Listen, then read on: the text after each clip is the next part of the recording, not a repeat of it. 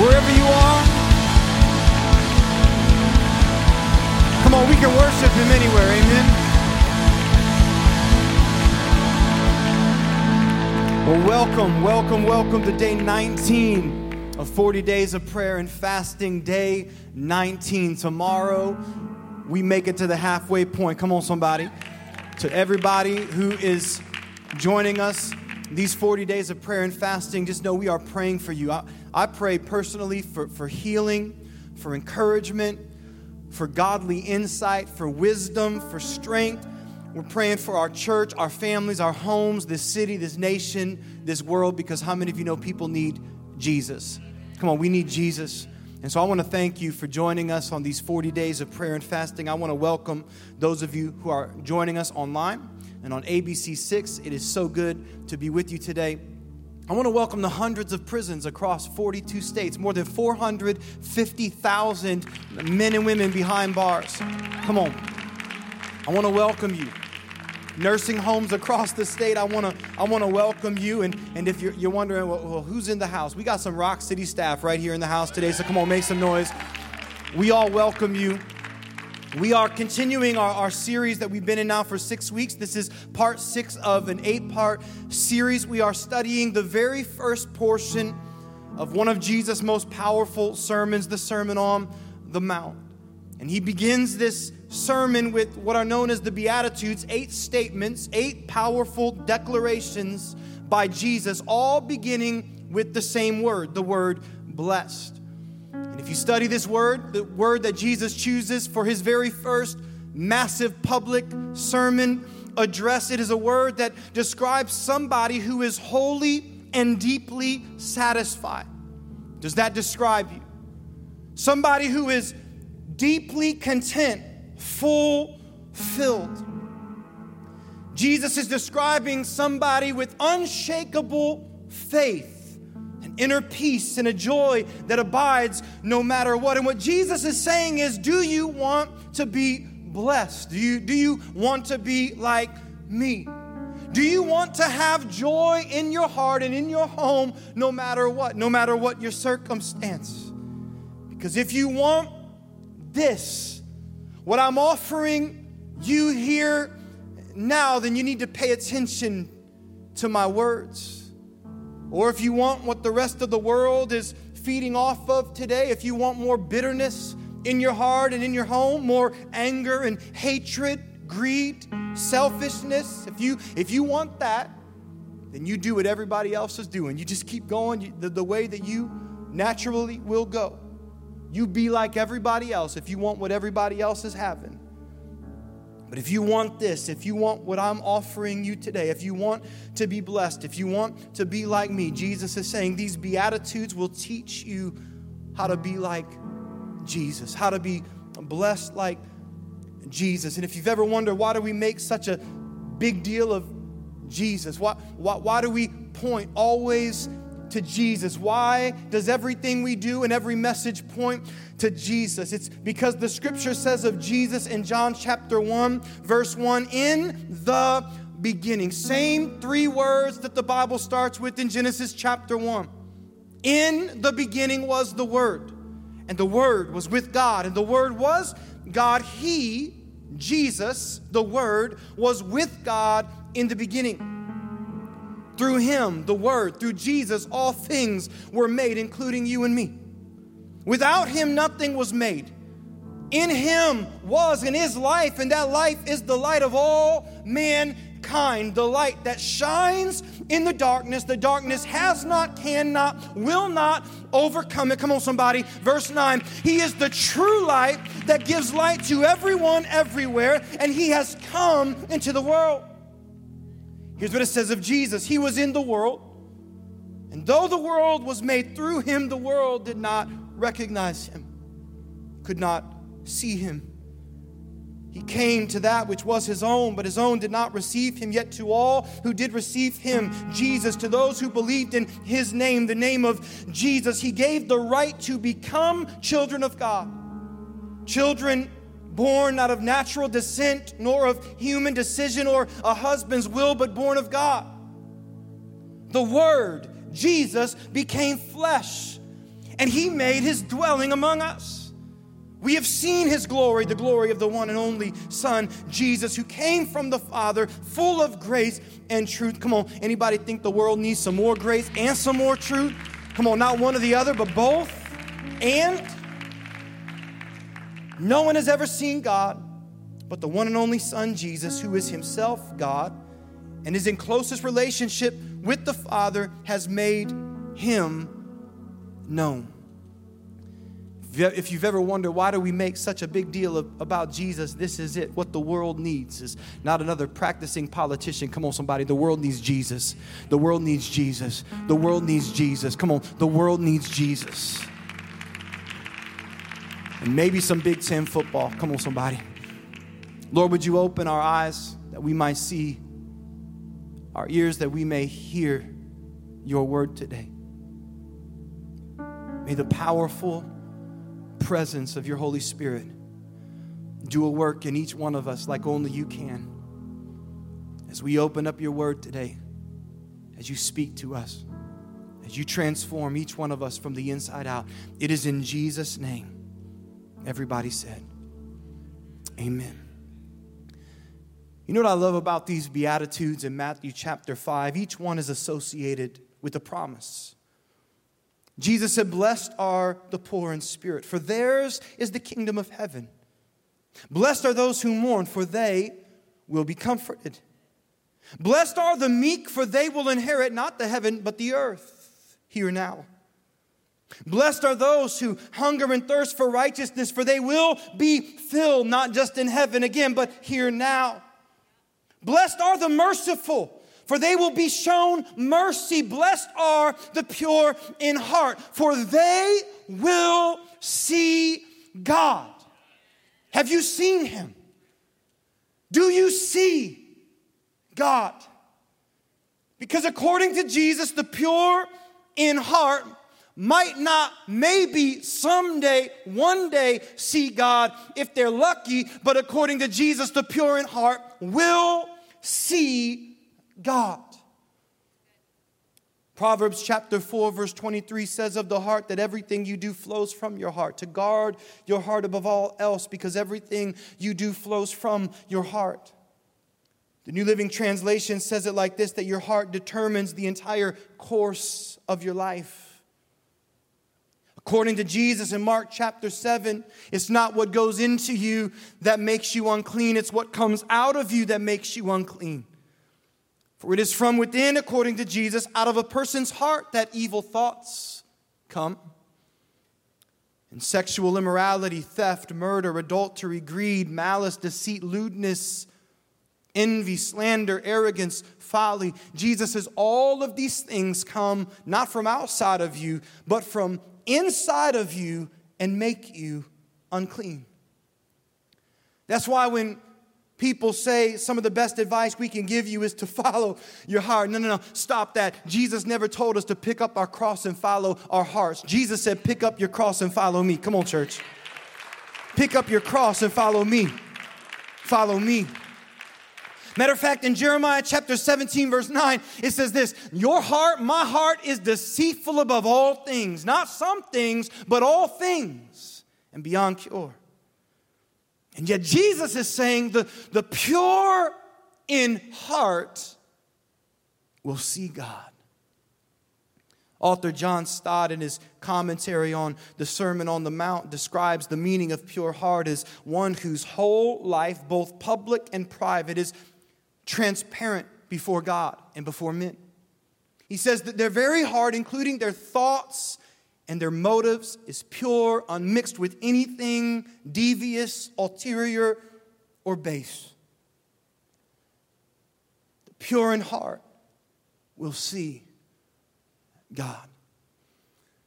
I want you to think about how obsessed we are with purity, cleanliness.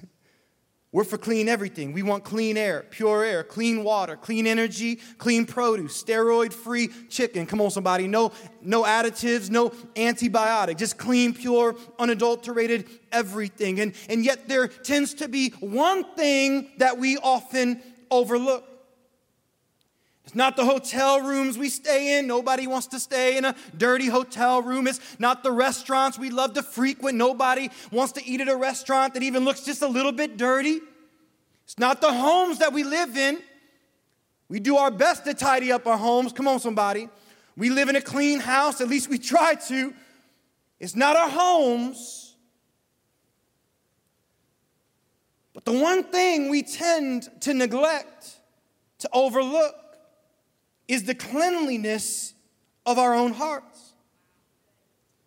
When you look at the word that Jesus is using, this word pure in the Greek, which the Greek language is a far more richer language than the English language, you, start to get a better sense for what Jesus is describing, what it means to be pure in heart. It's the word katharos in the Greek. It's where we get the English word catharsis or cathartic. In medicine, doctors will use a cathartic to cleanse the body. Catharsis is a psychological term that describes an emotional release. When I've been cleansed, there, there's an emotional release that takes place. What Jesus is describing is one who has been cleaned, cleansed from the inside out, and there has now been an emotional release because I am now free from a guilty conscience. I'm free from that thing that has been defiling me from the inside. I've been cleansed, and now I am free and whole in Jesus' name. To be pure in heart means that my conscience is clean and clear. I have a clean and clear conscience. My sin has been washed away. My guilt has been cleansed. There's, there's been an emotional release of freedom that comes from knowing our, our sins have been forgiven. My, my guilt has been washed away. There's no more hiding my sin. There's no more sin holding on to me. There's no more the weight of sin, the guilt of sin. I am clean and clear, forgiven, set free. Now, if that describes you, you need no further explanation. But if that might not describe you, let me give you five steps to a clean and clear conscience. Number one, it starts with the acknowledgement of sin. I acknowledge my sin. I can't confess what I refuse to acknowledge. I can't confess what I conceal. I, I can't confess what I don't even know is there. It starts with the acknowledgement of sin, for all have sinned and fall short of the glory of God. And I know for certain that I am one of all. I've sinned. You've sinned. We've sinned. And I'm aware. David in Psalm 51, he's just committed adultery with the woman he's not married to. She's married. He gets her pregnant. And to cover his own sin, he has her husband murdered. And this sin is eating King David alive. There is no clean and clear conscience. He's living under the weight of the guilt of his sin. He knows that he sinned against God. And he says in Psalm 51, verses 1 through 3 Have mercy on me, O God, according to your unfailing love. And I sure hope it's unfailing because I've, I've done failed real big right here. Come on, somebody. I've, I've failed big. I need your unfailing love. According to your great compassion, because I need all the compassion you've got, Lord, once you hear what I've just done. Blot out my transgressions, wash away all of my iniquity. Cleanse me from my sin. Here's the key words For I know my transgressions, and my sin is always before me. Church, we're living in a world today that not only embraces sin, but, but in many ways completely disregards sin. There are many in the world today that, that, that choose not to see sin or, or even acknowledge sin. King David, he says, I'm, a, I'm aware of my sin. It is always before me. My, my heart breaks because I've broken the heart of, of God. And, and as, as it begins with awareness, the, the awareness not only that I've sinned, but my sin breaks the heart of God, what happens next? I, I mourn my sin. My heart breaks because I know God's heart breaks. I mourn my sin. I, I mourn the sin that I see in the world around me, the destruction that sin has and is causing in the world around me. Blessed are those who mourn. Blessed are those who mourn, their sin. Once I've acknowledged my sin and I've mourned my sin, then I, I confess my, my sin. Why, why confess something that doesn't break your heart? Why, why confess something that you don't think is really all that big of a deal? It's what David does. He, he acknowledges, he mourns, he confesses his sin to God. He's not trying to hide it, cover it, make excuses for it. And then he repents. I repent of my sin. What's the difference between confession and repentance? Well, confession is here it is. I know what it is. This is what it looks like.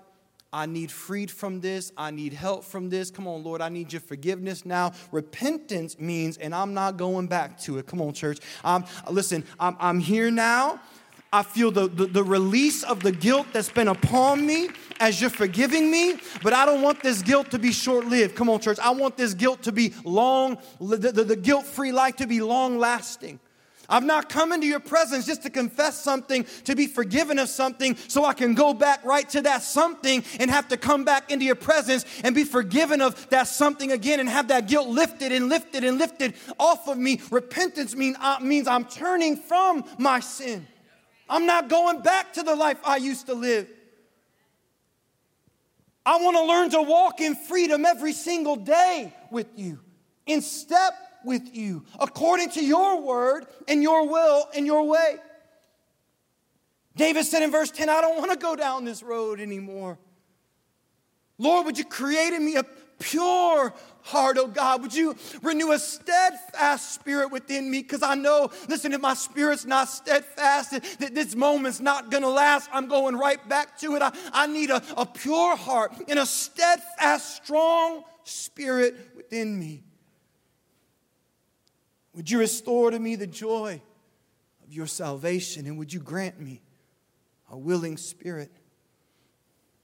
One that desires to walk with you and has the strength to to step with you and, and live for you all the days of my life as you, O oh Lord, sustain me by the strength of your hand. You know what happens when you pray a prayer like that? What happens is God forgives you. Come on, and you get to say, I am forgiven of my sin. I'm forgiven. I'm forgiven. I'm forgiven. Because when I confess my sin, He is faithful and He is just and He will forgive us our sins and He will purify us. He will cleanse us from not just some, but from all the unrighteousness in our lives.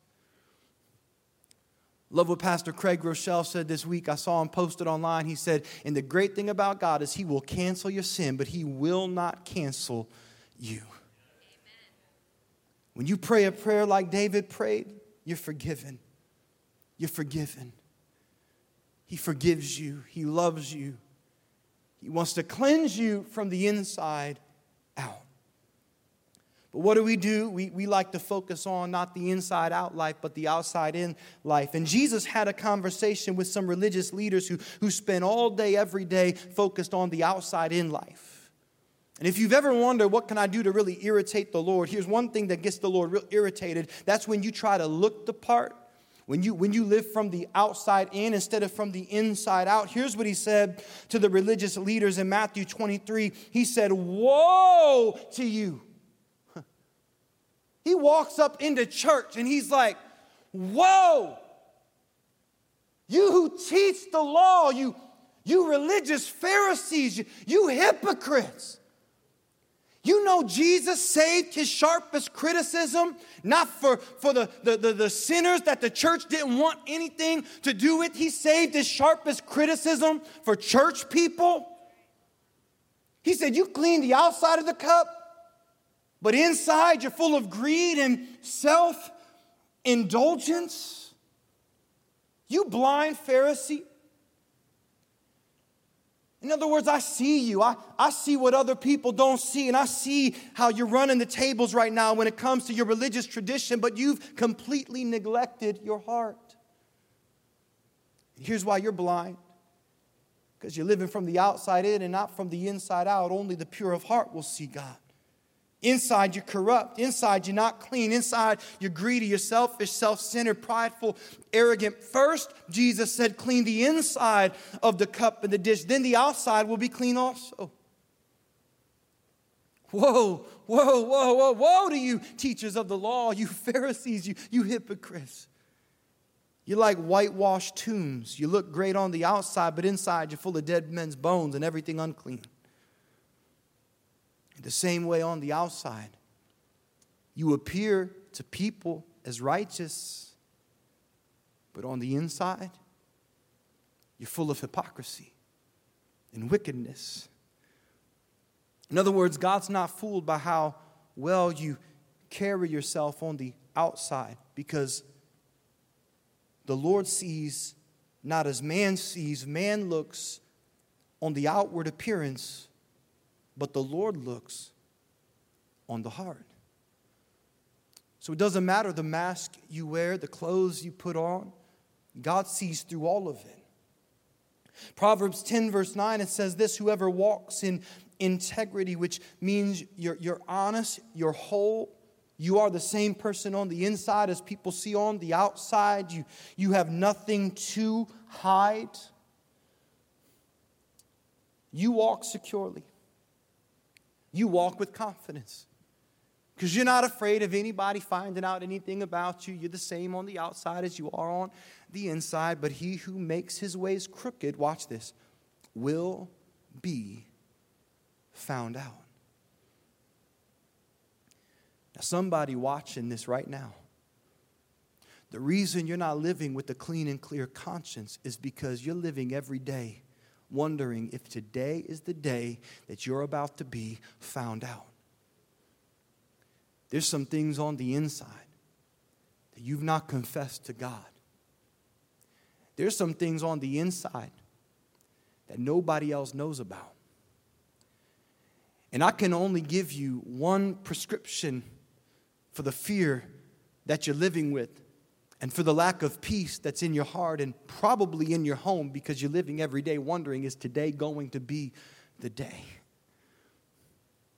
Because you're not the person on the inside that everybody sees on the outside and the fear of being found out. The only remedy that I can give you is to bring that thing to the light and let the Lord deal with it, and you start to deal with it in Jesus' name. Let Him heal you and let Him walk you through step by step the healing process. It, it might mean some conversations within your marriage, it might mean some conversations in your family, it might mean some conversations at your workplace or with a friend. But you will never be so lonely as with the secrets you keep. And God won't heal what I continue to conceal. Come on, church. That thing needs to come to the surface. Here's what you need to know, though it will come to the surface. You will. He who makes his way crooked will be found out. So you can bring that to the surface or just wait until one day it makes its way to the surface, one way or another. It will make its way to the surface. But here's what you need to know about the Lord He's gracious, He's patient, He loves you. He gave his life to free you from the sin that keeps you bound. What pure in heart means is my conscience is clean and, and clear. Number two, it means that my, my spiritual eyes are opened. You want to know why so many people in today's world are fearful, worried, anxious, it's because when they, they look at all the crazy and chaos in the world, all the injustice and, and the sickness and, and disease and heartbreak and, and heartache, that's all they see. And how disheartening if that's all you see. It's why the Apostle Paul in Ephesians chapter 1, verse 18, he said, I pray that the eyes of your heart may be open, that you may know, that you may see the hope that you have in Jesus. That your spiritual eyes would be open so that when you look at the world, it's not all you see destruction and chaos and COVID 19 and bitterness and anger and hatred and rage and racism and injustice. I, I know you're going to see it, but if that's all you see, how disheartening a life that is to live. I asked my small group of men this week, How have you seen God at work these past six months? Because I know we all have reason to complain, plenty to complain about. We all have reason to worry, to be fearful at times, but I also know that God is good and that God is good all the time. That God is good even in, in a COVID 19 world. That, that God is good even in an uh, election cycle. Come on, somebody. That, that God is good and God is good all the time. Do you see Him? Do you see Him? Can you see the goodness of God in the world around you? I see God. I see God in creation. Psalm 19, verse 1 The heavens declare your glory, O Lord. The skies proclaim the work of your hands. Do you see him? There's a story that's been shared of the first Russian cosmonaut who went up into outer space and he circled the earth and he came down and he said, I, I circled the earth and I searched for God everywhere, but I didn't see him. Therefore, there is no God. And then a few weeks later, John Glenn, a born again Christian, went up into space and he circled the earth three times. And when he came back down, he said this He said, I saw God everywhere. You can't look at this kind of creation and not believe that there is a God. That to me would be impossible. It's interesting how two men see the same thing. One sees God and one does not. I've always thought it interesting that, that so much of, of, of the coastline, uh, I, I think one of the most beautiful places on the planet is the coastline of California.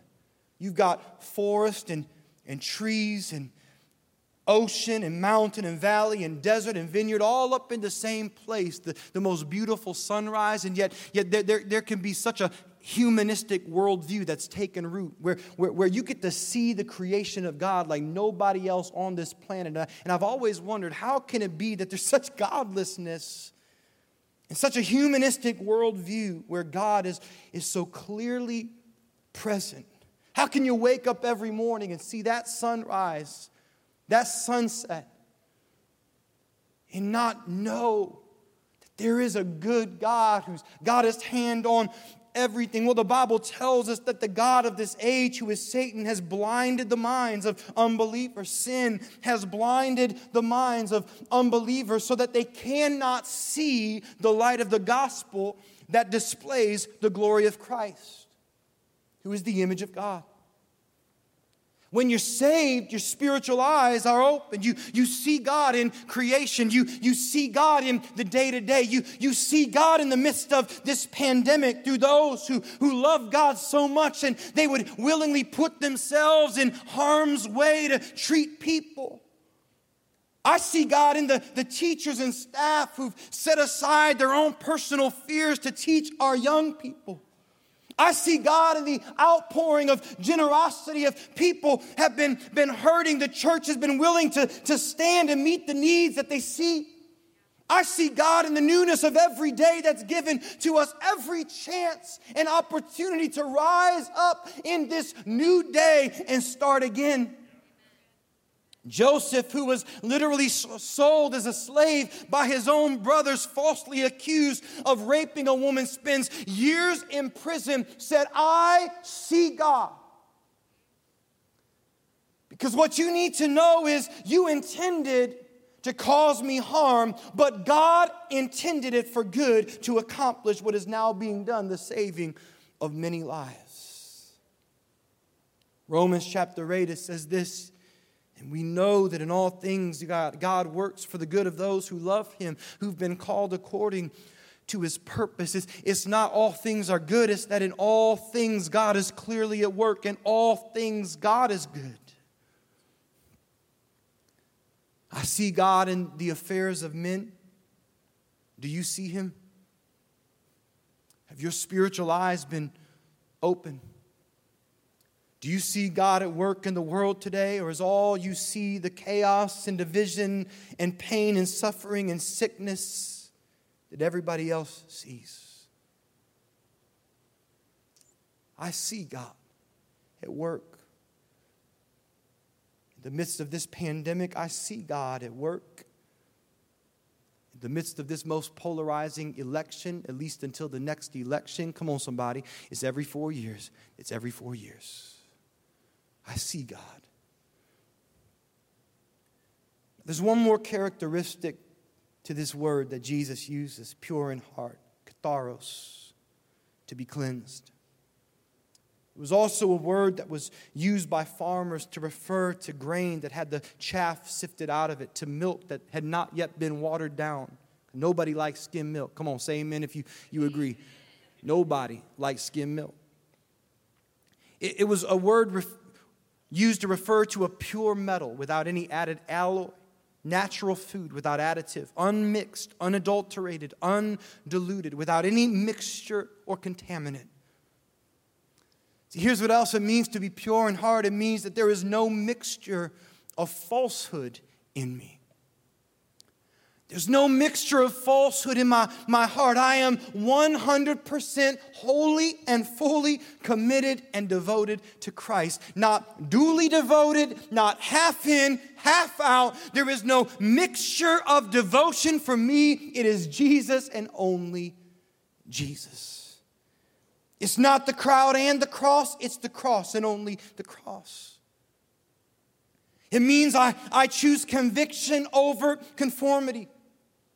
I live by principled biblical conviction, not by popular cultural compromise. Do not conform to the pattern of this world. No matter how unpopular your devotion to Jesus may be, I think the disciples might could tell us something about what unpopular devotion looks like. Because for most all of those who were closest to Jesus, their conviction led them to die a martyr's death. Church, for most of you who are watching right now, your persecution pales in comparison to what real persecution looks like, unless you're one who's watching from, from somewhere in China right now, or from one of our partner places in India right now, or, or somewhere in the Middle East right now, where your devotion to Jesus is literally costing you your freedom and even your life. Be transformed by the renewing of your mind. Why? Because unless my heart has been transformed, I will conform to this world. And I don't want to conform to this world. I choose conviction over conformity. I choose the fear of God over the fear of man. That just means you can turn the cultural heat up all you want to. My biblical conviction will be unchanged. And no matter how loud the crowd gets, remember, nobody in that crowd has done for you what Jesus has done for you. Nobody in the world has done for you what Jesus has done for you. So let the crowd get loud. Just know they've not done for you what Jesus did for you. That's why I don't follow the crowd, I follow Christ. Jesus said, if it's the blind leading the blind, both will fall into a pit. Both will fall into a pit.